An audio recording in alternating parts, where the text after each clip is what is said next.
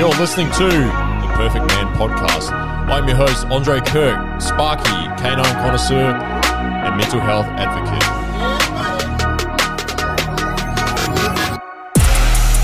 Hello, friends and strangers. Today I invite Troy Abbott on the podcast, father, PT, Strengthletics owner and coach, and master trick shot artist. Oh, I like that. Thanks, man. Thanks for having me. Good, I'm man. glad you Thanks added that last in. bit in there. yeah, yeah, I know you like your trick shots. You've uh, been uploading a few re- reels here and there, getting yep. into it. yep. That's uh yeah. Yeah, it's a good fun thing to do for me. So um yeah, I'm still a 12-year-old child, mate. So That's it. That's it.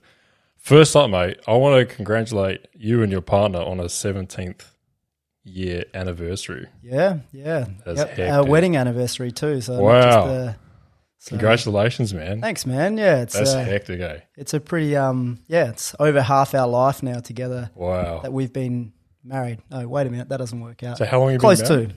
So yeah, 17 years we've been married now. So, Wow. so we were married when I think I was 20. Yeah. She would have been 19, so yeah, very young. yeah. Um, we had no idea what we were doing. Um, and I think a lot of people probably thought we were crazy, and we were. Yeah. Um, but yeah, we're still going strong now. So That's that's amazing, eh? There's that kind of that level of commitment. I think is so rare these days. What do you think? yeah, yeah, it is. It's funny. Like people probably think that I was like that. That was my idea, but really, it was just I was a 20 year old kid who fell in love with a girl, and it was just like spontaneity. Like I didn't think like I didn't actually think about the future. I was just like it was in a moment. I I even want to um, like proposed to her. It was like yeah. I didn't have a ring. It was just in this moment. I just looked at her and just went, you know what, like.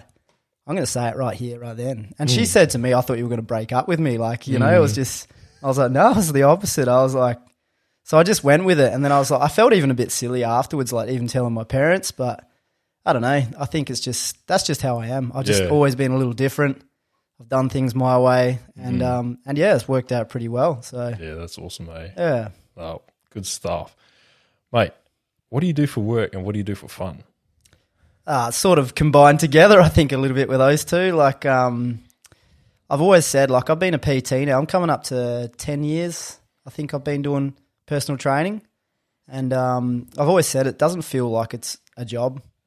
Um, I always say to people, like, you know, people have a hard day at work. And I'm like, I kind of forgot what that feels like. You know, like, I mean, it is hard work still. Yeah. And it's, it is a hard um, sort of market to be in and Super be involved in. competitive, eh? And yeah, and just to, you know, to make ends meet, um, and you're constantly fighting for work and these sort of things. But at the end of the day, like, I'm just having fun. I just get to train people, and Mm. um, it's it's it's a hell of a ride. And um, yeah, so I've been doing that. I forgot what the question was now. So I've been doing that for nine, yeah, ten years Yeah, now. yeah.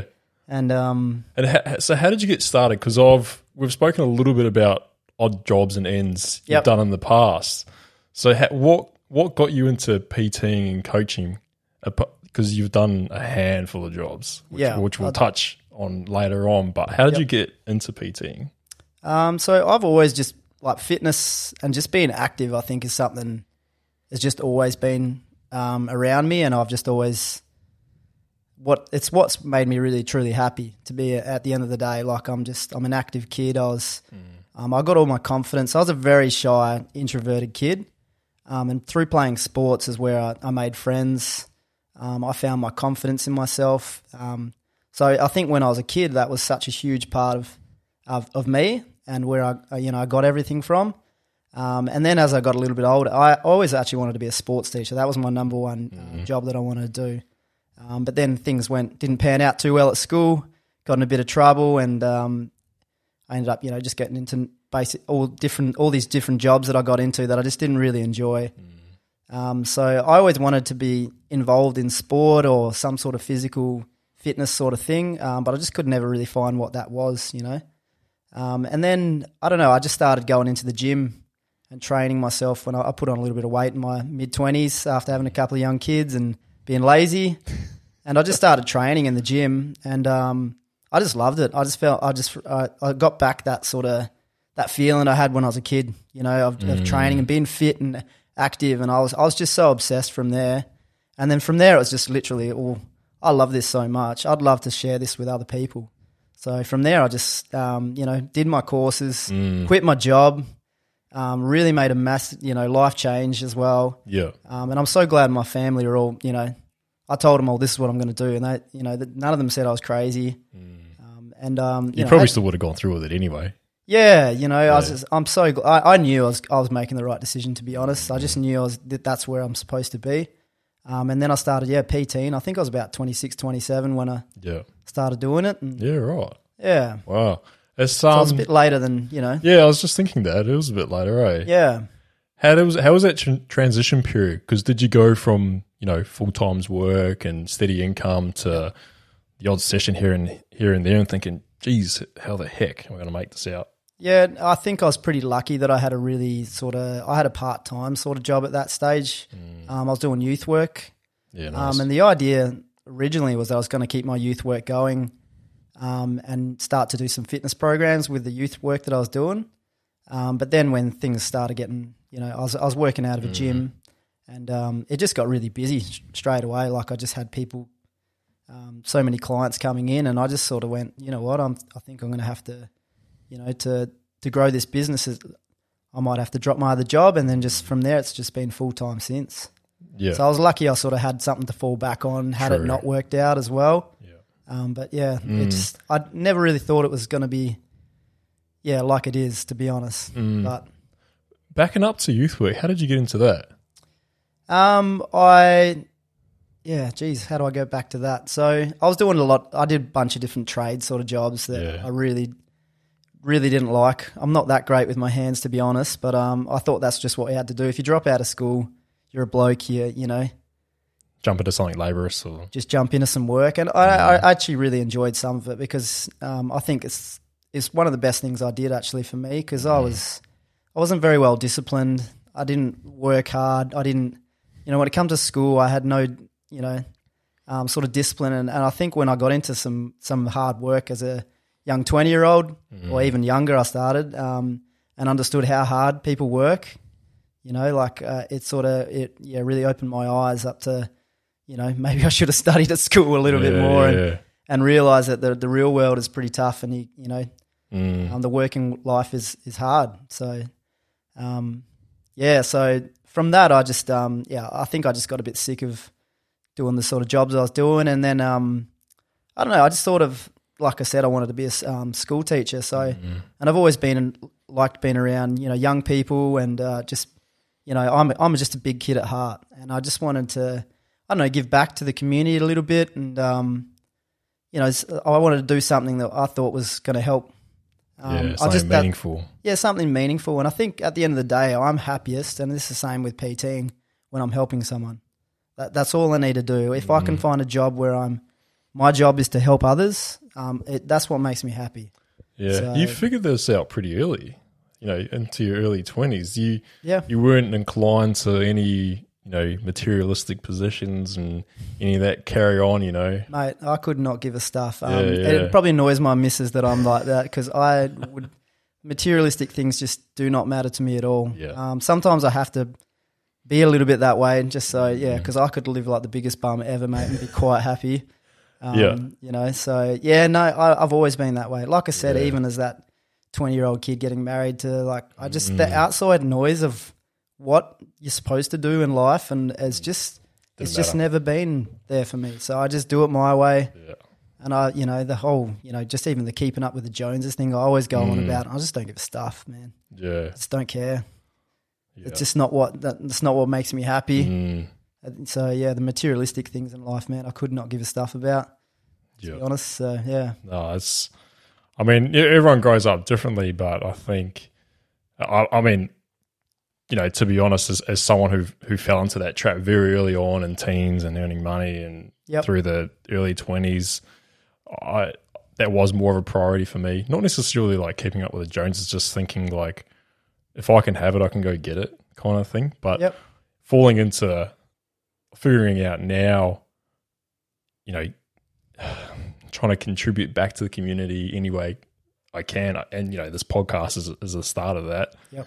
Is um, man, it feels different, and like all this shit here, like I can't wait to get rid of it. You know, a lot of it because it just doesn't matter anymore. yeah, But um, yeah, anyone listening, try to figure that out early as you can. Yeah, and, that, and it's hard though because there's a balance, isn't it? You know, Yeah, like you yeah. can't be, you can't just be a complete bum and just live your life like Mm. just having fun. Yeah, You well, know, you can, but it depends. In you know, if you got kids and or not, and Yeah. it's like, yeah, I guess everyone's different, eh? Yeah, but I think you just, yeah, I don't know. I just think a little bit deeper about what actually makes me happier, a, Yeah. a lot more than maybe I don't know. That's Mm. just you know, That's some, yeah. Again, that's some serious self awareness you had at a young age. It's pretty sick. yeah, yeah. Yeah, and moving into, I guess, still with youth work. What was your role and what did that look like? Um, I did a bunch of different things. Um, some of the jobs I had are pretty crazy. Um, like I ended up being one of my titles was a skate park engagement officer, um, like which was a pretty rad job. Like I basically got to hang out with kids at skate parks. Um, and, and it was actually, it sounds like it's just I was having a lot of fun, but there was a lot of stuff in there that um, I dealt with a lot of family, like broken families and kids that were, you know, in some pretty, um, what would you say, just um, not great con- living conditions, and you know, Subject to DV and stuff like that. yeah, just Sometimes. and that's it, and a lot of different issues that came up that were actually um, very confronting for me.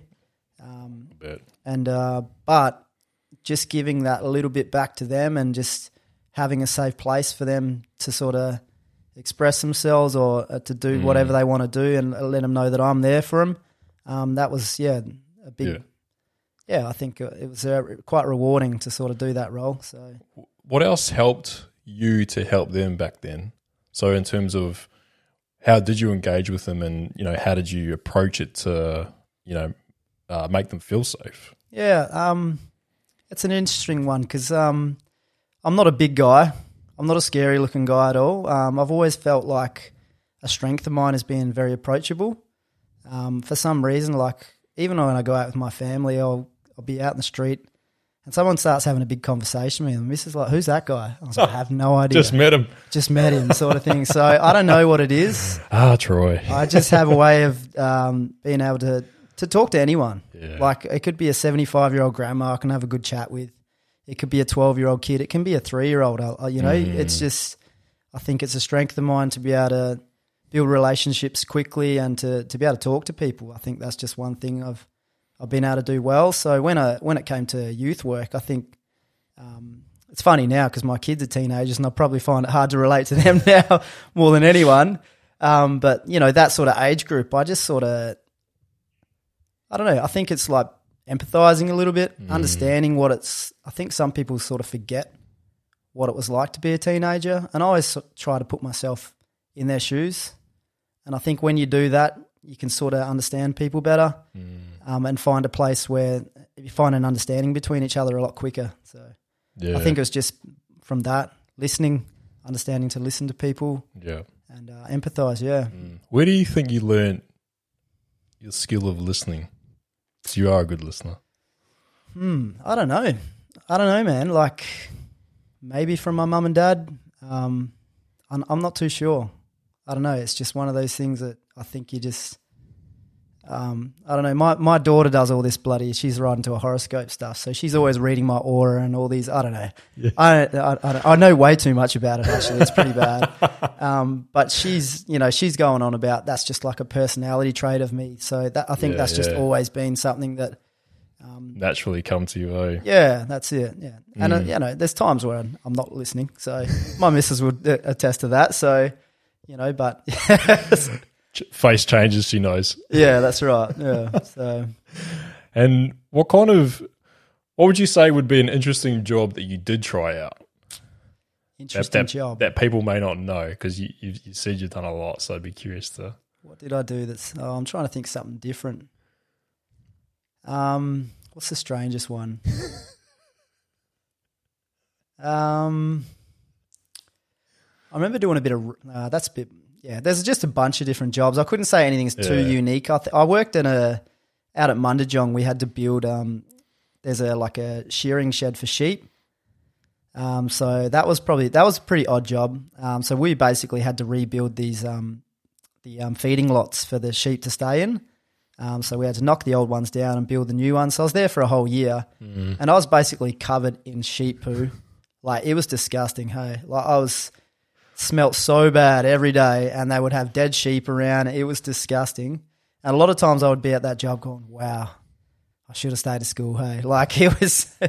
but funnily enough, like the people I was working for, and the my boss at the time was an absolute legend, um, and it just made the job kind of fun because the people I was working around Yeah. like it was the worst job ever, but it was just because of the people were so good I was around. I actually had a really good time and it was, it was quite enjoyable. So, um, but I used to come home and every day my missus would be like, I had to basically strip off my clothes at the door, leave them out the front, and then I was allowed in straight in the shower, sort of thing, like because I was just smelt. And I'm not even joking. I couldn't get that sheep poo smell out of my nose for like, yeah, for two years, man. I swear I could just. You probably went numb every to it as well, just like you're used to it, but everyone else sort of thinks it's fucked. Yeah, my miss, she reckons you just smelt like that all the time. Like even if I'd showered over the weekend, I was just always smelt that way. So yeah, that was a pretty unique job, that one. So Yeah. Far out. Do you think you'll stay in the strength coach scene? I mean, you've been in it 10 years, and do you think this is it? I think this is the job you're sticking up. yeah, I don't know. I don't know. It's definitely something that as I'm getting older, um, I'm starting to think a little bit more about. You know, like um, I don't. Man, I'm going to go as long as I can. I think that's my level of thinking with it. Um, the day I start stop caring, or not have the motivation to help people, um, I think will be the day I stop. So until that happens, I'm just going to keep doing what I'm doing. Mm. Um, yeah, there's there's a lot. You know, I thought, do I go back to youth work, which I think is a you know um, still something that I could get into. Um, Yeah. I've always thought about, I don't know, just getting into something even more different. Like you know, um, like I saying, good at talking to people and connecting with people. Like some sort of sales role or something. I can see myself doing. you, you could know, sell anything. yeah, I reckon I could do a okay job with it if it was just Yeah, you know, yeah. um, I see a lot of sales sort of stuff, and especially in the PT world, Mm. and I see that um, just people being really fake, people selling themselves in a really, I don't know, just not very, um, what's the word I'm looking Respectable. for? Just Credible. credible and just, um, I'm, I'm trying to think of a word here. Like they're just not coming, they're not being themselves. Um, and I just find that that's something that when I first came in PT, I remember they were giving us these like sales scripts and you have to read off this. And I just remember looking at it going, I ain't doing that, eh? Mm. It's just not, sorry, that's not me. Um, and I, we used to have these meetings in the, when I first started as a PT and they'd actually take us through and we had to learn the script and we'd meet up every week. Um, and there was about 10 of us. And I remember every week they'd be like, yeah, tell us the script. Um, and if you get it wrong, you have to do a burpee for each one you get wrong. Um, and I remember when it came to me, everyone went, oh crap, oh no. Because they knew I didn't know the script at all. I didn't study it, I didn't look at it. Yeah. Um, so when it came to me, everyone knew, crap, we're down for burpees, you know? Yeah, and, yeah. and then when I looked at like the other trainers in the gym compared to me, Mm. um, my sales, I was, you know, I was, you know, converting most people Yeah, yeah. because I wasn't following a script. I was just yeah. talking to them. I was just actually curious to know what their goals were. I was Mm. actually, I wanted to know their backstory without using the script. I would get there anyways just by talking Yeah. to them. So, um, yeah, being genuine. That's the word I was going for Mm. before. You know, like, you know, I think you, there's a place to be really genuine in sales, and um, that doesn't come off. And because people see it these days too. Yeah. If you're not authentic, See through now, it, eh? People just see it through it so quickly. So, Mm. yeah. Where do you think PTs and coaches have gone wrong?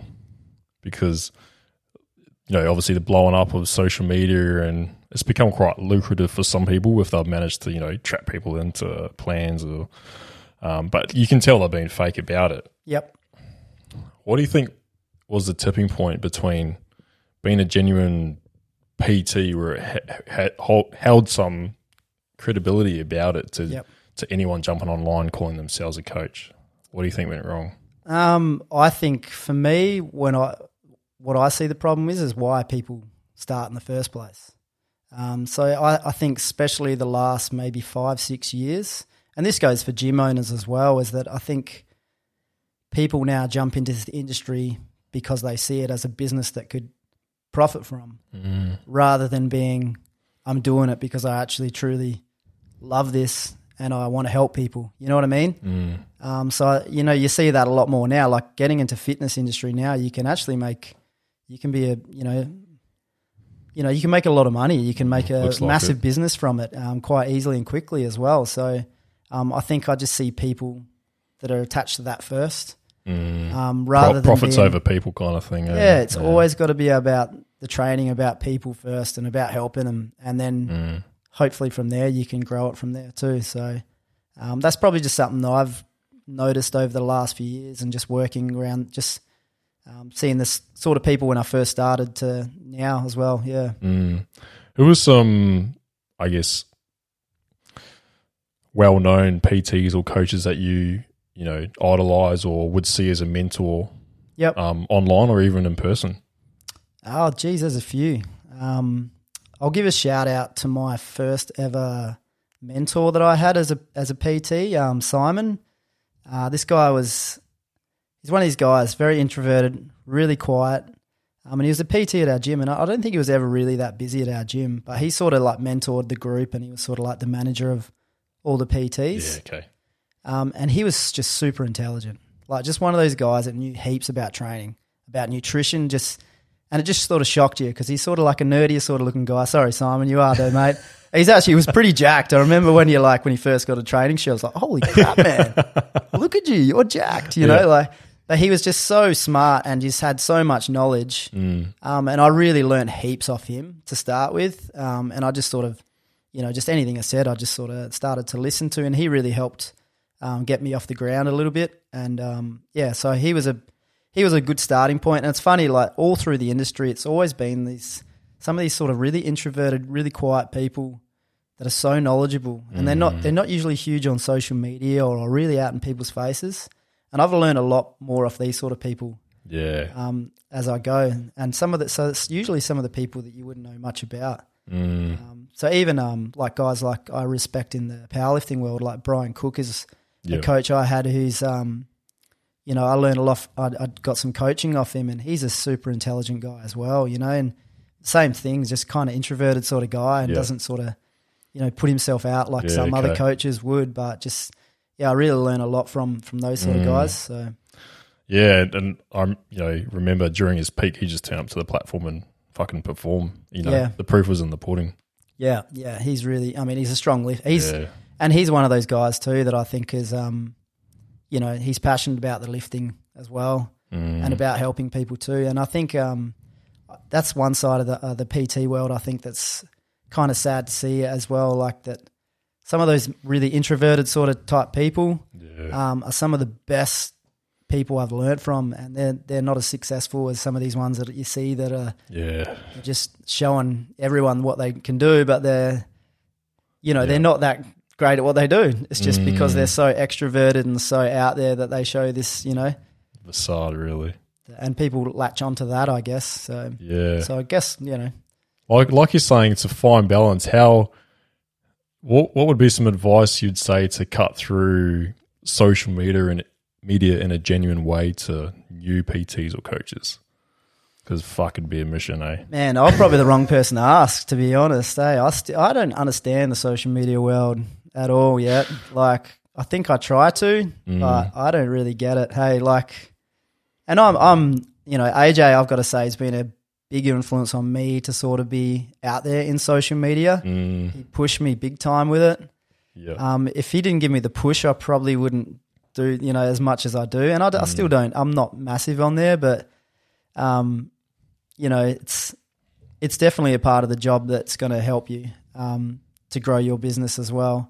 Um, but saying that at the same time, you can get stuck down that rabbit hole of thinking yeah, just post every day and put yourself out there and all this, and really, that doesn't always just bring you clients. So yeah. If you don't know the meat and potatoes of it, you're not really providing any value anyway. you got you? you got to have something on there going. You know, I think Mm. these days. So yeah. Yeah. Thoughts on social media and kids, and do you do you do you manage that somehow, or what? How do you feel about that? Um, yeah, it's something I probably harp on a fair bit about actually. Um, I don't know. I'm pretty old school, man. Like I, I always think back to. I'm 36 now. Um, so through my whole high school years, um, I did not have Facebook. Um, I think we had MSN coming through. Um, so I always said I feel like I'm the last generation or our age group, we're the last generation that didn't have social media Yeah, I know what you're as as a teenager. So you know, I think I got Facebook when I was I would have been twenty or something when I first got it, um, and really was introduced to the sort of that side of the social media world um, then. So I've seen what it's like not to have it, and I had a great childhood. Mm. Um, I loved, you know, I was so physical and active, and you know, you see all the hobbies and all the things I did as a Yeah. I learned all that through that time. Um, and I Being think a lot of it, yeah, just being outside, being active as well. And I'm kind of lucky. I, I, I do. I actually think I'm really lucky that I didn't have that. So now that I see that with young kids, I see it as almost a burden because they now have to grow up sort of taking on the responsibility of having social media as well in their lives, as also trying to find out who they are as a person in real life. in real life. So, um, and I think going back to the authenticity and being genuine, I think with so much social media out there for young kids, they sort of see it and think, I've just got to be like this person or like this, like this. They're aspiring to these things that are a lot of the times they're they're fake, they're not real, you know. So um, I think they get confused. I think they, you know, they, there's more pressure on them. There's, you know, there's all these things that they're it's just making it even more difficult to try find yourself. It's hard enough being a teenager trying to find who you are as a person, Yeah. but then you're thro- th- throwing all this like everything's just in your face. So, Mm. Um, so I do feel really bad for them. So I think with my kids now, I'm always, uh, you know, they they must hear uh, this a lot. I talk to them a lot about that. You know, what's real and what's right, and what's deep down, what's really important to you. That's you know? awesome. So yeah, Yeah. I mean, at, at risk of sounding like a 90s motivational speaker, you really do have to be yourself. Like, yeah, but how do we communicate that to our children? Yeah, yeah, that's the million dollar question there, man. I don't know. It's um, I think it's just giving them that reality. You know, under, like I talk to my kids all the time about you know like just because you see it online, and they say it sometimes. They'll be like, "Oh, Dad, have you heard this happen?" I was like, "No," like really, and I was like, "Where'd you read that?" And I said, "Oh, on Facebook." Mm. I was like, "Okay, what makes that you think that that's true then?" Because anyone can get on Facebook and write anything, mate. So like it's you know just having those sort of conversations, just understanding that you know everything you see and read and all this doesn't make it true just because you've seen it once on a on a social media platform. So Mm. just being able to be a bit more open minded, I think, and having the conversation of you know questioning things as well. You know, is that real? Make your own mind up on it too. Um, I'm really big on there's you know I think I said a quote before that the- there's no right, there's no wrong. There's just a balance of the things you know. Off a really um, good Nada Surf song. Um, I love that quote because it's just so true. You're like you sort of you you might hear one thing and then you hear another thing and they're opposing, but for me, at the end of the day, you take what you get out of all of that and then make your decision on that. Yeah, that. that's a good way to look at it, eh? Yeah. Yeah. I, I guess do you do you think social media should be policed or monitored? That's Like t- speaking about kids and younger generations. so. Do you mean as in? I guess as a parent, do you Yeah. think it should be monitored and Oh, big time. policed? Yeah. Yeah, you should definitely be like we put things in place with our kids, like, Mm. um, and I want to do even more so with this, um, with my kids too. Especially now they're, big, you know, I've got some two teenagers now. Yep. Um, but yeah, we've we've always done things like you know just cut off times on how long they spend on there, um, and even just always trying to find things for them to do outside of that as well. Yeah. Um, the thing I want to do now is like you know like uh, I want to get back into some, doing some camping trips with the kids, but I want to do a thing where we like like grab a bag, everyone, even myself and the wife included, we get our phones and we chuck it in a bag, we tie it up, Man. and for the weekend we just we do what we whatever we want to do, Yep. and that's given them a taste of what I was talking about before when when I was a kid. Mm. You know, we went away on a family trip. We didn't stop to sort of post this at a you know we've done this Yeah, for the gram stuff. for the gram. This is a, you know let just build that own core memory in your own mind. You know, like that sort of thing. So for sure. What are some of your favorite activities to do with your kids? Because I see them hooning around on a pushy and um, footy. Yeah, man, like that. Yeah, like at the end of the day, like my when I'm happiest is watching my kids do what they do. Um, so whether that's my son doing his BMX, um, my daughter and my son playing football, um, I find it so bizarre when people go, "Oh, I got to go see my kid play a sport on the Oh. weekend," or Yeah. um, like, and that you know, like, and that's why that I doesn't feel. sit well with me, eh? As oh well. man, that How could that's you say that? that is the best part of my week. Every week, going to watch them do what they do. Like, Mm. um, except when I was, I don't know if you saw my story the other day. I was pouring down with rain and. It was Oh, 10, yeah, filming. 10.30 at night. Yeah, filming for and my boy. son's making me film him and his mates on his uh, BMX. But I was, you know, I was, Yeah. I was giggling about it. But I was like, you know, That looks. Where was that track, by the way? uh, Bayswater Skate Park. Yeah, right. It's pretty amazing. Yeah. yeah. kids are very lucky when it comes to BMX and skate parks these days. That's for sure. Mm. Yeah, big time. Kwinana's got a sick one. Yeah, Kwinana's got a decent setup now, and the BMX thing now is just like it's like skateboarding when I was probably his age. It's just huge now. So Mm. So did you grow up skating or BMXing or both? I, I got into more BMX first. Actually, like me and my brother were pretty obsessed with our BMX bikes until I think he did about 12, 13. and then um, my brother started skateboarding. So it was always my brother would same with music. He started playing music. I wanted to do whatever he was doing. So um, yeah, and when skateboarding, I started doing that. It, ju- it just took over everything. Um, and yeah, put the BMX away and barely rode it again after. Um, I just fell in love with skateboarding, and yeah, it was a big part of my teenage years as well. So Yeah. yeah, Also, with your teenage years, bit of punk rock. yep. I was What that classic, uh, classic punk rock skateboard kid. So Yeah. No Yeah. effects. I was, oh yeah, I just loved punk rock music. So um, I just liked all that sort of rebellion sort of stuff. I guess Mm. you could say. What what kind of bands did you grow up on? Um, well, it was a bit of a mixture. I mean, the punk rock thing was huge, you know, for me, like in my teenage years. So NoFX, Millencolin, Pennywise, Strung Out. You know, you go through all the F- Fat Wreck Chords bands and, um, Black Flag. yeah, just I loved just punk rock. You know, that was definitely, and I played in punk rock bands. You know, so that was a um, a big part. But then I, you know, uh, things evolves. You know, and I, I I like folk music and acoustic stuff. I like a bit of hip hop. I like a, you know, there's a bit of every a metal. I like you know. I like all forms of music now. I don't actually listen to as much punk rock as I did, so I, even though I Mm. still do listen to a fair bit, but um, my taste in music, you know, definitely evolved a little bit from when I was 14. So Yeah. yeah, Yeah. How's the drumming going? Drumming is a uh, weird sort of thing with me. Like as I was just telling you earlier, like I've I've just um, I've been drumming since I was probably twelve years old, um, but I've never really learned how to play. I know that sounds weird, Mm. but uh, I just started playing. I think I got drum lessons. My my parents bought me a drum kit, and uh, I started to play it, and it was horrendous. I didn't know how to play like at all, and I was just playing this thing, and they're like, "Oh crap, we better get him drum lessons." So uh, they got me a drum teacher, and I went there a couple of times, and this guy tried to teach me some real basic stuff, and I was like, "Dude, I just want to learn how to play rock beats. I don't Yeah, care about yeah. this stuff." Um, and quick, quickly after that, I was like, I dropped the lessons. I said, "Mum, I don't want to go. I'll just, Mm. I'll figure it out myself." Um, so I've pretty, pretty much from there just self taught myself. Um, and then for years and years I played, and I've always enjoyed drums. I love drum, drumming. Um, but just at the start of this year, I bought myself a double kick pedal, which I've always Sick. wanted to learn how to do. Yeah. Tomorrow. Yeah, it is. Yeah. Hey, uh, um, what do you think of it? Um, well, that's Is the it- only one it- I've ever used. Oh, so okay. I Is don't it know. chain or strap? It's chain, yeah, Chain, yeah, yeah. yeah, So Nice. I've never, I've never really, I've sort of played around with them every now and then, but never Mm. took time to learn.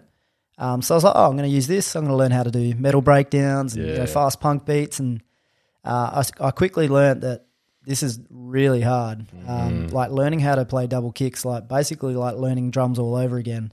Um, so I started doing some lessons online and stuff, and just some, some basic things, and it's changed my way of thinking about drums, and um, it made me just start properly learning. Like I've now, I now take time to sort of just to learn the basics of drums, and um, I'm like actually, like I always just played it for fun. Like I'd, I'd, t- my practice was put it on, put the Spotify on, and just whatever comes on, you drum to until you, you know, Yeah, yeah. and just play it and just Play have a lot of fun with it. But now I'm like, no, let's let's break down all these songs. Let's let's learn each individual part.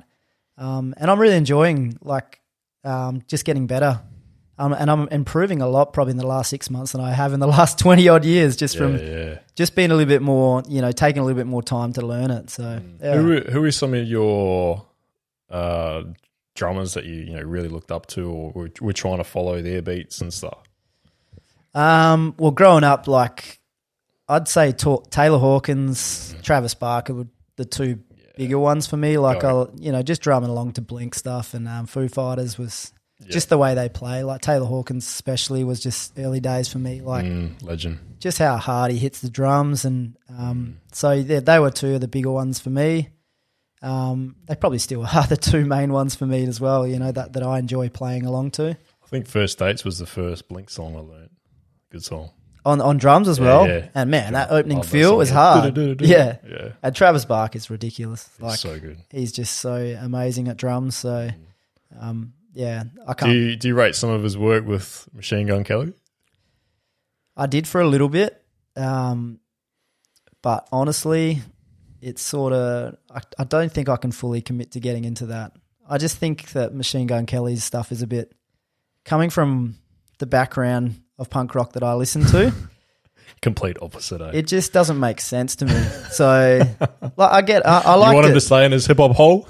Yeah, pretty much. To be honest, to be honest, like, and he's not that bad. And I think I liked he's it because Travis. Barker's drumming and stuff got me hooked into it. Because I just listen to that. You just listen to his drumming, and I'm like, oh, this sounds good already. Yeah. You know. But then the, I started listening to it more and more, and I was like, listening to the even to just the lyrics and stuff, and I'm like, he kind of reminds me of Aldous Snow from um, what's that movie? Get him to the Greek. I always say that's where he reminds me of. Have you ever seen that movie? Yeah, but I can't picture who you're talking about. okay, the what's his the Russell Brand character. Okay. That's who he Yeah, reminds yeah. me of, and I, I just can't. I don't know. It just doesn't come across as like that. He's a real punk rocker. Yeah, yeah. You know, so I I, Yeah. I don't mind his stuff, but I wouldn't say I'd I go out of my way to listen to that. Yeah, Mm, to be honest, yeah. there's better punk rock bands going around. Oh, for sure. Yeah, Yeah, big time. Who are you? Who are you trying to learn at the moment? uh, on drums. Yeah. Uh, I've got one track that I'm just learning at the moment. So I spent the last 10 days, I reckon, because I'm, I'm like, every day I'm going to learn a part of this song. Uh, and um, so No One Knows by Queens of the Stone Age. Um, that's the drum track I'm learning at the moment. Um, Yeah. And I'm, I've gone so savage on this one. Like, I'm like broken down each little part. I've taken recordings off YouTube and slowed it down and, um, and learned little bits day by day. It must be annoying the hell out of my neighbors, hey. I, am like, there's one part that I must have played for over two hours just trying to learn this thing, hey. It's just over and over and over again. My poor kids as well. So What were some of the first uh, like double kick songs that really caught your eye, ears, and you thought I have to learn that? The- what made you get a double the, kick? the, there is a, actually a track that made me want to get double kick because I was like, I just need to learn how to play it, which is um, Amity Affliction Open Letter. yeah, You know, that chorus comes in and I'm song, like, oh yeah. man, I need to learn how to play this. So, um, and I still can't play that very well. So I realized that was too hard. So yeah, um, great band. Do you did you roll Fruity Fruity Lexia days? Amity Affliction, say again, sorry. their song Fruity Lexia, and that Um, album. I think which album's is it, that? Is it Young Bloods? Or the Oh, one yeah, yeah, one before yeah. that. Oh, Severed Ties. I don't think I heard that as much from that. Yeah, the Young Blood stuff good. is when I yeah, got Young, into yeah, Young Bucks was sick. uh, Amity Affliction. That's probably yeah, and that's probably not my. f- I'm a more of a fan of the Amity's the older stuff, um, Yeah. newer stuff. To be Yeah, honest, yeah. not not the very last two albums, but sort of somewhere in the middle there. Yeah, I'm just Same uh, with Bring Me the Horizon. That sort of middle middle of the road Yeah, album stuff Oh, is my favorite. Yeah, yeah. Yeah, grew up on them. Yeah, Pray for plagues. So I was a little bit stuff. later to the party to that sort of metal punk scene. Mm. You know, I was more just straight up punk rock. Um, but then yeah, as Day to remember. What do you think of them? Oh, I love Day to Remember. Yeah, they'd be in my top five bands. Yeah? yeah, yeah. I love that band. I just love. I love that they've got a, great mix of metal, Yeah, punk, singing. uh, acoustic sort of stuff. I just Mm. there's always there's always a track you can listen to from those guys. Yeah. So Downfall of us all. Breakdown. yeah, Solid. yeah, that is a hard. Yeah, another another hard band to play along to as well. Did you ever get into Underoath? Uh not really. No, like Yeah. I know some of their songs, but I wouldn't say I'd, I'd spend a lot of time listening to Yeah. them. Uh, Aaron Gillespie, amazing drummer. Obviously, you would you would appreciate him, but he he fucking hits the drums, man. You ever see some of his live stuff? I don't know Yeah. how his drums survive. Eh?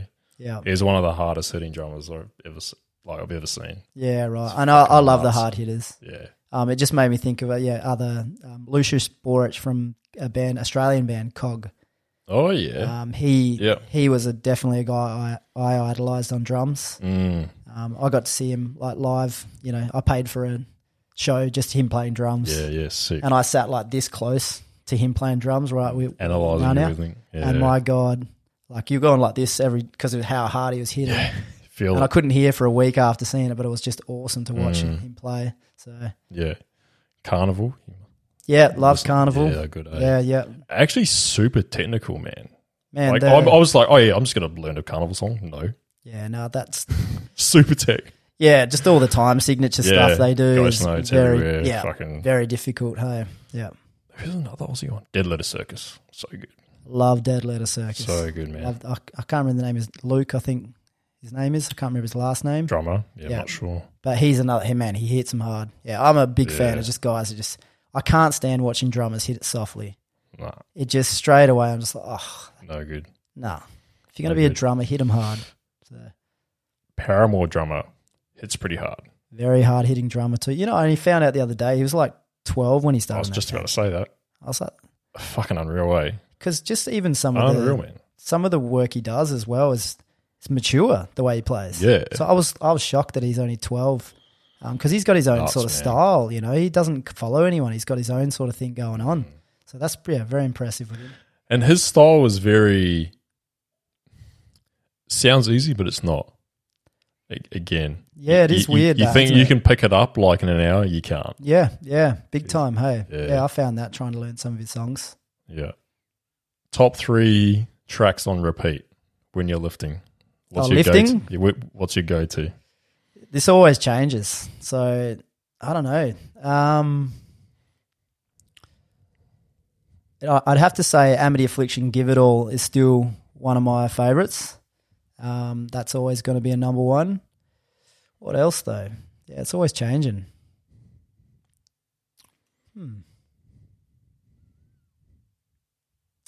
Um, I'm trying to remember the name of this track, but it's an Architect song. That's my. Oh yeah, I forgot the name of the song now. great band. But yeah, one of the anything from them at the moment, I'm pretty. Uh, I get around. Mm-hmm. Um, Do you smash Yellowcard? Um, not so much. There's Okay. a there's a few songs that I like from them. They always come Yeah. up in my Spotify playlist, but um, I wouldn't say I've spent as much time listening to them Mm, um, as I have a lot of other punk bands. But yeah, yeah. What's Yeah. What's some of the heaviest stuff that you that you can enjoy? heavier stuff. Yeah. Um, I don't go super heavy a lot of time. Like I always like a bit of melody Mm. in my, you know. So probably the heaviest I'd go would be, you know, like Slipknot. Um, who else is really heavy? Killswitch. Yeah, don't mind a bit of Killswitch. Um, who else is? I love. Um, I know they're still very punky, but they can go really heavy. Memphis May Fire. Oh, that's yeah. a that's a band That's I really get around. Yeah, I love that Yeah. band. Uh, who else? Reminds you of Funeral for a Friend. Did you ever listen to them? Yeah, yeah, yeah. uh, Scarlet Drive. Did you ever listen to? Uh, pretty emo. Scarlet Drive, actually. Yeah, okay, yeah. Yeah, sometimes uh and yeah, Memphis May Fire can get a bit emo too sometimes, but yeah. Hawthorne Heights. Yeah, emo. yeah, yeah. I love that stuff though, man. So Yeah, So, following from PTing, I've seen some of your calisthenics stuff. Yep. Was that the first form of programming and working out that you got into? Uh probably would would have been it was probably the first sort of like direction I wanted to go in Mm. as a as a like what I stood for as an athlete, I guess in in training when I when I when I went back into the gym, anyways. So, um, yeah, I just I remember just I started doing a little bit of bodybuilding, I guess, as everyone does when they get in the gym. You want to look better, so you do your your standard sort of what everyone does to try to look better. You know, some sort of bodybuilding 12? you know, training routine where you come and do your arms, and then you come and do your arms again, and uh, yeah, and just skip your legs every session. Yeah. Um, And then um, I don't know what I think it was like the Bar Brothers. You ever seen them? I don't know if you've. Brothers. Rings a bell. Rings So a bell. there was just like a- OG YouTube stuff. Yeah, they were just a bunch of dudes that did like um, yeah, just did calisthenics, and they they were just shredded, and they were doing Mm. these like just crazy muscle ups and handstands, and I was like, oh man, that is awesome. Like Mm. you know, like and um and my missus had the background of doing gymnastics, so Oh yeah, so we actually started going to some like um, adult gymnastics classes. Yeah, yeah. Um, and so we started learning some of that stuff, and yeah, it just took off from there. I just really enjoyed mm. um, calisthenics. I don't know. I just thought the the bodybuilding world was not my sort of scene. Like I remember when I f- first started as a PT, and I was like, went to the shows, and um, I just didn't really think like it was impressive. I was Mm. like, wow, this You is respect amazing. the work Oh, and everything. I, and Yeah, I yeah. always have with that. You know, like people say they're not athletes, and they are. They definitely are. So. Um, and the, the Mm. Dedication and work they put in, it's just a different sport. So, um, but it, for me, it was like I couldn't imagine myself getting up on stage and like, I can't even flex in the front of mirror myself, like with myself there. So, like, I was Was like, it? Does it just feel too vain? Um, I feel silly to be honest. Like, you know, because I trained a lot with um, Jacob Harris, shout out, and Yeah. like, and he loves that stuff, and Yeah. a lot- of the young guys do, and that's perfectly fine, man. And like, if you're really confident and comfortable in yourself, that's great. Like, go do it. I have nothing against it at all. Like, flex up hard in front of the mirror if it makes Yeah, you feel good. you- you're not going to go pull a side chest in the just- mirror at the if gym, I do it, it's a joke. like, as like I'm just having a bit of a laugh and a bit of fun. Like, yeah. You know, I, I honestly haven't done a proper flex in front of the mirror to sort of see how I'm going for a long, long time. So maybe I'm, Oh, hang on, Troy. There's a few back shots on your socials, mate. Come on. yeah, yeah. But you, usually that's sort of like, you know, some of those are just sort of like I'm taking a video. I'm like, Yeah. oh shit, Yeah. oh I have some muscle there. That's kind of cool. yeah. Like, it's, re- it's reassuring. Yeah, you got to Yeah. check. You got to check now and then. yeah, and like I said, I don't have anything against it. Mm. Like I just think you know, like people that do that in the gym and people that like, oh look at them, they're so vain. I was like, well, they're training for that. Like Exac- Exactly. everyone wants to look good from their training. If you're Yeah.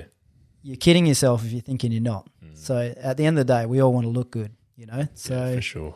um, but I think for me, like, it doesn't matter as much now as it did then. You know, when I first got into the gym, like, Yeah, yeah. um, it's just not as important, I guess. you don't need to hit arms every second day anymore. I don't need to, and if I do it, I I, I just enjoy. I still enjoy that style of training. yeah. Like bro sessions, just you know, That's good fun. they are fun, you know. So, Mm. um, and they're just easy to do, and they're not sort of, you know, you know, I can't go Don't and just, I can't do a, yeah. can't go and throw a snatch on up every day, Yeah. you know. So For sure. Did you get into free running?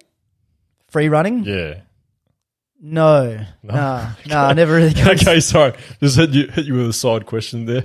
Nah, nah. No, I thought you might have been involved uh, because of you know calisthenics stuff, but um, yeah, I guess that's a different different sport and hobby that people were into.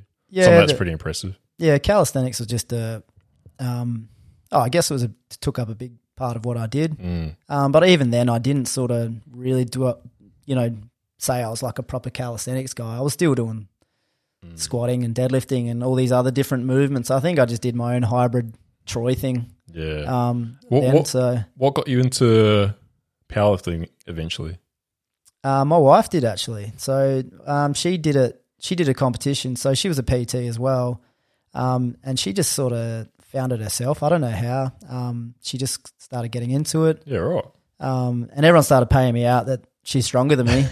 um, she probably was at that stage, and I was like, um, You're like, can't have that. yeah, no, no, no. I, I love. She just loved it, and it was and it was really good for her. And then Mm. um, I went and watched her compete um, at a Ruchi's comp, one of the early Yeah, early nice. days of Ruchi's um, first gyms, yeah. and I was just blown away, man. Mm. I was like, I was so impressed with her, and I was just like, man, that looks so much fun, and just seeing the inclusive inclusivity is that a word? Yep. just seeing so many different people, different backgrounds, different age. It didn't matter who you were, how you looked, Yeah, that's it, eh? and and they were athletes. They were people really Yeah. pushing themselves athletically. And I just thought, man, this like after Mm. that day, I was like, I'm going in on Monday. I'm starting to squat. Like it was like instant. I'm like, I'm starting this. You know? And seeing her, she must have been extremely, you know, elated about her performance as well. And Not must have- really. No?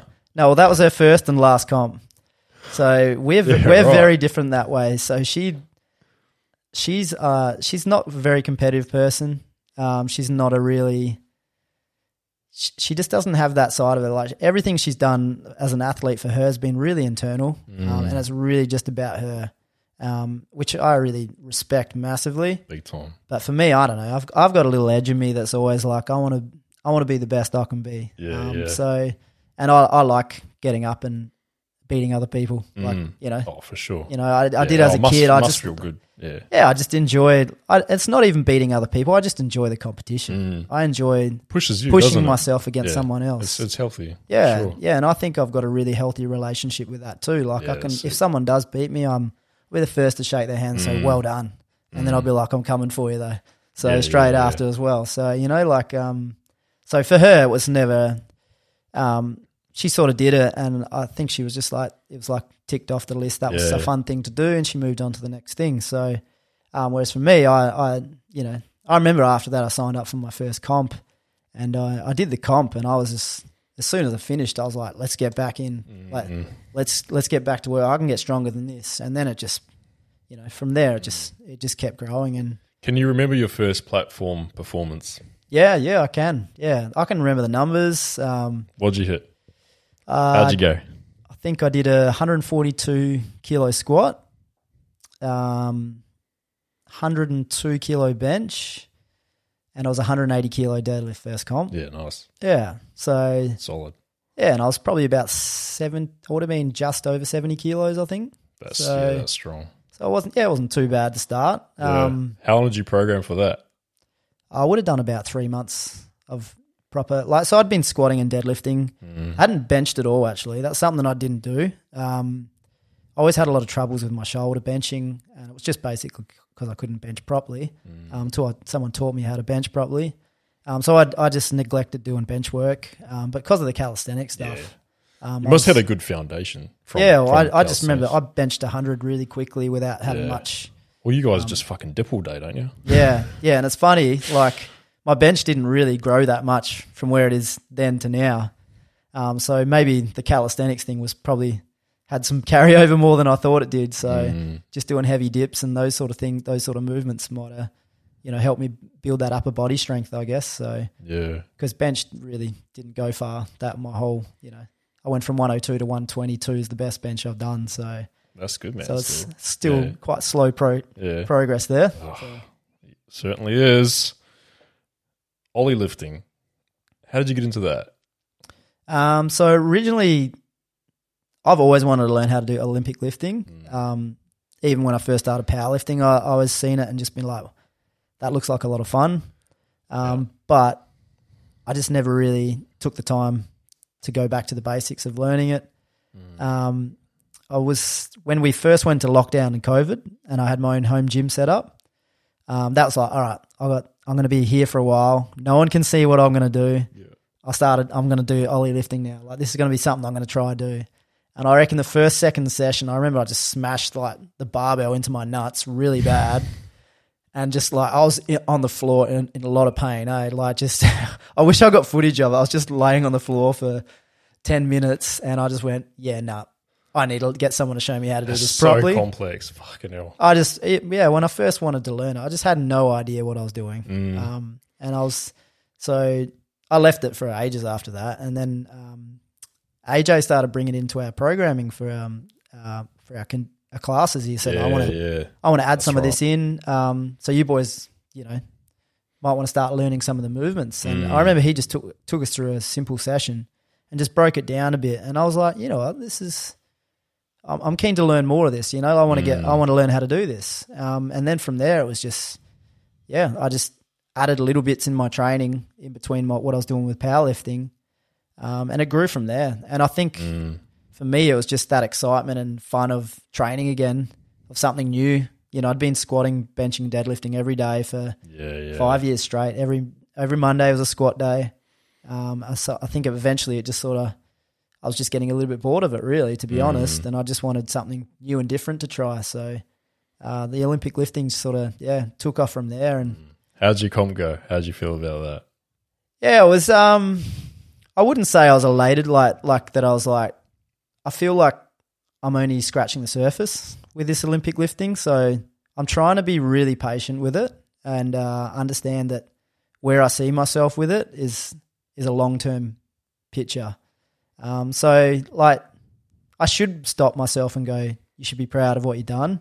But there's a big part of me that's going, hey, I- I'm just starting. Yeah, you know what's I, I've got a lot Possible. more, I, don't, you know, so I sort of just, I took that as like, yep, that's the experience of, understanding how a comp works, and then um, yeah, like yeah, now I really want. I'm so determined to sort of push myself um, and really get as much out of my body over the next few years.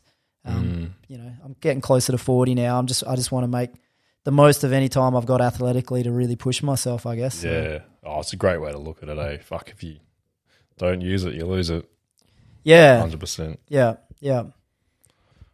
How's your uh, team of powerlifters going? You got a Man. pretty solid team, It's been- consistent whites, getting stronger. Yeah, it's that's been amazing, man. Like to be honest, like um going back to the Olympic lifting thing, like I, I made a that was it was a hard decision to come to to stop competing in powerlifting in a way because then I thought my identity as a coach, like I'm you know, I was doing a lot of powerlifting coaching, mostly powerlifting coaching. And I thought if I'm not competing, like I've always said you should, you know, work with someone that works in who's involved in the sport that you're doing. Like Yeah. you know, I wouldn't you wouldn't come see me to do a bikini competition. Mm. I've no idea. You know, I've I haven't done been around it myself. I would Mm. I would send someone to see someone that I know in the industry that would do a good job for it. So I didn't want to be that person that like, you know, That's Um, also the difference between a good coach and a bad coach because you'll you'll refer someone who you trust as well. Yeah. who's specialised in that. yeah, yeah. Yeah, Well, I just mean, and some people out, might just yeah. go, I'm not comfortable seeing that person. I want you to help me. Mm. And to be honest, that's how I started as a powerlifting coach. Like, I actually never went out to become a powerlifting coach. There was never a time where I went, "Yep, you know what? Now I'm going to be a powerlifting coach." I still don't even think of myself as a powerlifting coach. I just, it's just whatever people want to do, yeah, and the people that have come to see me is what I coach them for. So, Mm. um, and you know, so I had a couple of, so yeah, when I got into the Olympic lifting thing, it was sort of like, oh, this is going to be a bit sad now. Like people are probably going to, you know, I might might not do as much powerlifting coaching now. I'm going to have to, you know, find my own. And I had this idea of I'll just be an all round coach of Mm. whatever people want to do. yeah. Um, but Were you worried about losing a few lifters? You know, if you weren't, wasn't worried about losing like the clients that I already had. Mm. I was just worried that about long term is like how my you know I'd sort of set myself up to be like coaching mostly powerlifting. So, um, but strangely, six months into um, into it, I, uh, my business was growing for powerlifting, and it's only just got bigger and bigger since I've done less of it. Um, so, which was really strange to me, but I think a lot of it is to do with the fact that I, I didn't ever lose the love of coaching for powerlifting, and I still love the sport too. So, Mm. as much as I didn't have that, like I remember doing my last powerlifting comp that I did, and didn't really get the same feeling that I had. I mean, I, I, pulled a deadlift to win the comp, which is something that I always wanted to do, and I did it, and I did. Sick. I walked out the back, and everyone's like, "Well done." I just didn't really get that. That Yeah, dopamine sort of hit you get from training, where you feel fantastic, and that for me, I went home that night knowing, okay, that's probably the last one I'm going to do for a while Mm. because I'm, I'm just not getting what I, you know. Yeah, So, um, but when I um, coach people and they hit a PB, like, and I still now, I think I get way more excited when a client hits a PB than I do. I really do. I love seeing someone just, especially if they hit a lift that you didn't even think was possible. You're just like, whoa, man, like yeah, this, this is freaking epic. So, um, so I've never lost the love for powerlifting coaching, and I think because I've stepped back away from the competing side of, and I can just do my own little thing off the side that no one really cares and knows about. I can really put all my work into being the best coach I can be for those guys too. Mm. So I think that's the only way I've sort of seen why that's grown and got better. Yeah, Um, and I've really tried to build it more as a team now as well. That's something I I, I saw other coaches around what they were doing with building this sort of team environment, and I was like, for me, it was like, all right, I want to create that. So, Mm. and since I've done that, it's yeah, it's really taken off. So yeah. That's it makes sense, though, because everyone can just support each other and you know wrap each other's knees and spot and load. Actually, it and- makes my job a hell of a lot easier, man. To be honest, because you got a whole bunch of other coaches out there. Mm. You know, even just for the little things. You know, the the very you know you're having a bad day, Mm. and then someone else in the team goes, "Yeah, I had that a couple of weeks ago. I did this, and it helped me do." You know what I mean? Yeah, there's an instant reassurance that you know Yeah. they'll, they'll they'll be able to send it. They just Yeah. need that bit of support. Yeah, and I've had people recently come see me and just say, they, wanted they wanted to start being coached by us because they seen what the team was like. So it's not just Mm. directly from how I'm coaching. It's just they want to be part of this community that we're sort of building. So which is yeah, pretty awesome. So Yeah, fucking oath, man. It's uh, it's inspiring stuff. How does the link between mental health and fitness play a part for you? Um, it's huge, man. Like to be honest, like you take away your strength gains, how you look, the things you learn, and all these things, and like at the end of the day, if you took those away, I'd still be training just for that purpose. Mm, Um, so for me in particular, and my wife as well, like we, we, uh, we did it pretty tough. Like we had a young family in our early twenties. We took on a big, big burden very early in our life. Um, I'll get a bit deep here with it. Hopefully my wife doesn't mind too much, but she, she got really ill, um, when we were in our early twenties with, she's always had mental health issues and she, um, she had a like obsessive compulsive disorder.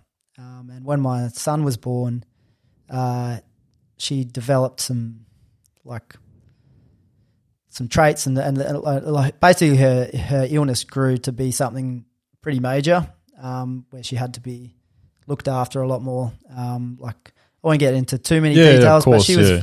she was very ill and Mm. uh, and it was a lot to deal with for us for both of us uh, even more for her to be honest um, and especially we had a young family at the time as well so um, so we did it really really tough for, for a few years there when she was really ill and um, I think for both of us fitness was a huge thing for us to overcome a lot of that so with all the med- medications and Mm, psychologists and people we talked to and all the things we did, I, I honestly do believe fitness for us um, was something that really got us back on our feet. So it's it's a major player for me. Um, whenever I think about that, and I always think what fitness did for me to get overcome that, it's a yeah, that's the relation for me mm. from fitness and mental health. So it's been a a massive, massive thing for us. Yeah, Yeah, thanks for sharing that, eh? yeah. Fuck. That's uh oh man. It's not something I, you know, only people I, I know really well Yeah. know a lot about that story No, and about how how um yeah how difficult Mm, um time of life it was for us. And people don't understand like like she had you know a severe mental health um yeah uh what do you call it? She had severe mental health problems around that time but the people around supporting them people I didn't think I didn't realize how much they can suffer too as in Mm. like like people outside the person going through it. so the just the people s- close to them Yeah. what they go through as well so Mm, like I definitely struggle with my mental health. Um, and it took a long time to realize that I was mm, because the whole time I was always worried about her. I was worried about the family and I was worried and I was trying to do everything I could to sort of keep things together. Um, and eventually you get to a point where, yeah, you know, you have to stop and go, actually, you're not doing well, yeah. you know, and that was a big, big thing for me to come to. Mm. Um, If you don't mind me asking, you know, when you were going through that period, what did that look like? Where you're, you know, we're, we're potentially on the decline. Yeah. Yeah, man. It was um at the lowest I remember thinking like this is gonna be my life. You know, Mm. like I won't tell you too many things, but Yeah, my, of course. just uh, like a bad day for my wife. So she basically had OCD. So like, like she had to make everything was clean. Everything Mm. had to be tidy. Everything had to be neat. Everything. Um, she was she had a real fear of germs. Okay, and she's always been quite clean and neat and all that as well. Um, how she ended up with me, I don't know. um, but she, when my son was really um, young and a baby, she just got overly protective of him and uh, went into overdrive with making sure that he wasn't going to get sick. Yeah. Um, and it got to a point with her where I think she lost reality of what was real and what was right, um, wrong and right. Sorry, and so she would she would do these things to sort of make sure he wouldn't get sick, but they became like obsessive and, and Detrimental. yeah, and she so she would do these things like washing her hands, like uh, the classic one. She would wash her hands, and she used to wash her hands so much that, um, like she would have cuts on her hand from all the soap and all the times she'd wash her hands maybe thirty times a day. Um, and the thing with OCD is that like it grew, so the more and more you feed that illness, Mm. the more times you wash your hands, the worse it gets. Gotcha. So it became this vicious cycle of her doing worse and worse to herself. Mm. And then for me as a support person, I'd be like, don't do that. It's bad for you. Mm. And then she would feel worse. Attacked. So then I would have to be like, okay, let's let's take part in these rituals to help you. But there was always like this either way, I'm screwed. Because if I help Mm. you and do the things to make you feel calm, I'm feeding your illness too. So it was always this sort of like, where's this going to go?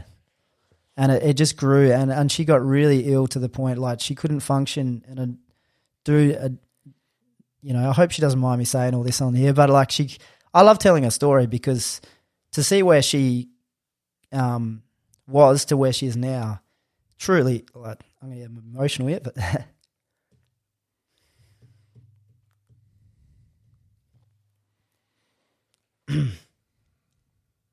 yeah, it's truly inspirational, man. Like she is,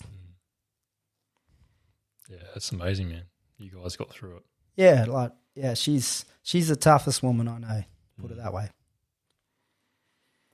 And um, yeah. So just to to see what she's gone through and, and to come out of the other side, like, man, I just take my hat off to her. Like, and uh, I'm just so proud of her, to be honest.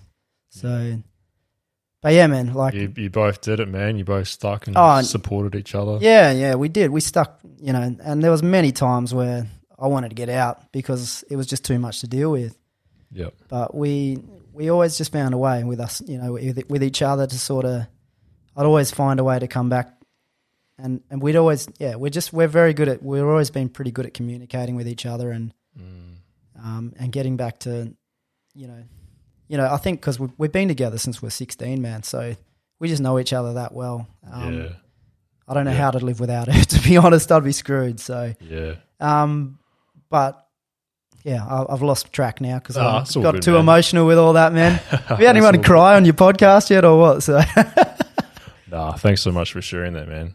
Really, really appreciate it. It's not easy to relive some of that stuff. So no, there's no doubt help a lot of but other I, people I- out there. and you like know? I said, I, I wish I could talk more about it. To be Mm. honest, Bec- and I, like I said before, I'd loved for her. Um, she's not a, you know, like I said, she's quite introverted and doesn't like to put herself out there. But I always think her story could help so many others, man. Like really could. Like she's been at the very bottom, and there's probably people. I don't know. Maybe there's someone listening right now that's Mhm. right at that bottom. You know, that is just thinking, I can't get myself out of this right now. And um, she's living proof that you can. Yeah. So Bloody oath, man. Bloody oath. Well, you're looking at uh, another big year with your Oly lifting and training and you know your gymming and your drumming. What's what's the plan? Any current projects? Um, for for the Olympic lifting side, like for my training, um, I want to get to to state level, hopefully national level. Um, I want to go compete at the biggest stage I can possibly compete in weightlifting. Um, so I'm now over 35, which when I got into weightlifting, I didn't realize I'm now a masters lifter, which is really cool. So Yeah, um, powerlifting's obviously over 40. yeah, okay, So um, yeah, so that's pretty, you know. So even just looking at the records, and um, you know, I'm a little bit off at the moment, but I, I can see that I could get there. yeah, yeah, Um, so I'm really like, yeah, I'm really hungry to sort of. I've always wanted to get to a, you know, even when I was powerlifting, it was sort of like get to that national level. That was always a Mm. bit of a goal for me. Like I, I wanted to get to that point. We've been, you know, yeah, I've always had this deep, deep desire, and I don't know what it. it and someday I'll find it to be the very best at something, at just one thing. I don't care what it is. Like so, and that's why I think I like the trick shotting stuff too, because yeah, some of it's so ridiculous.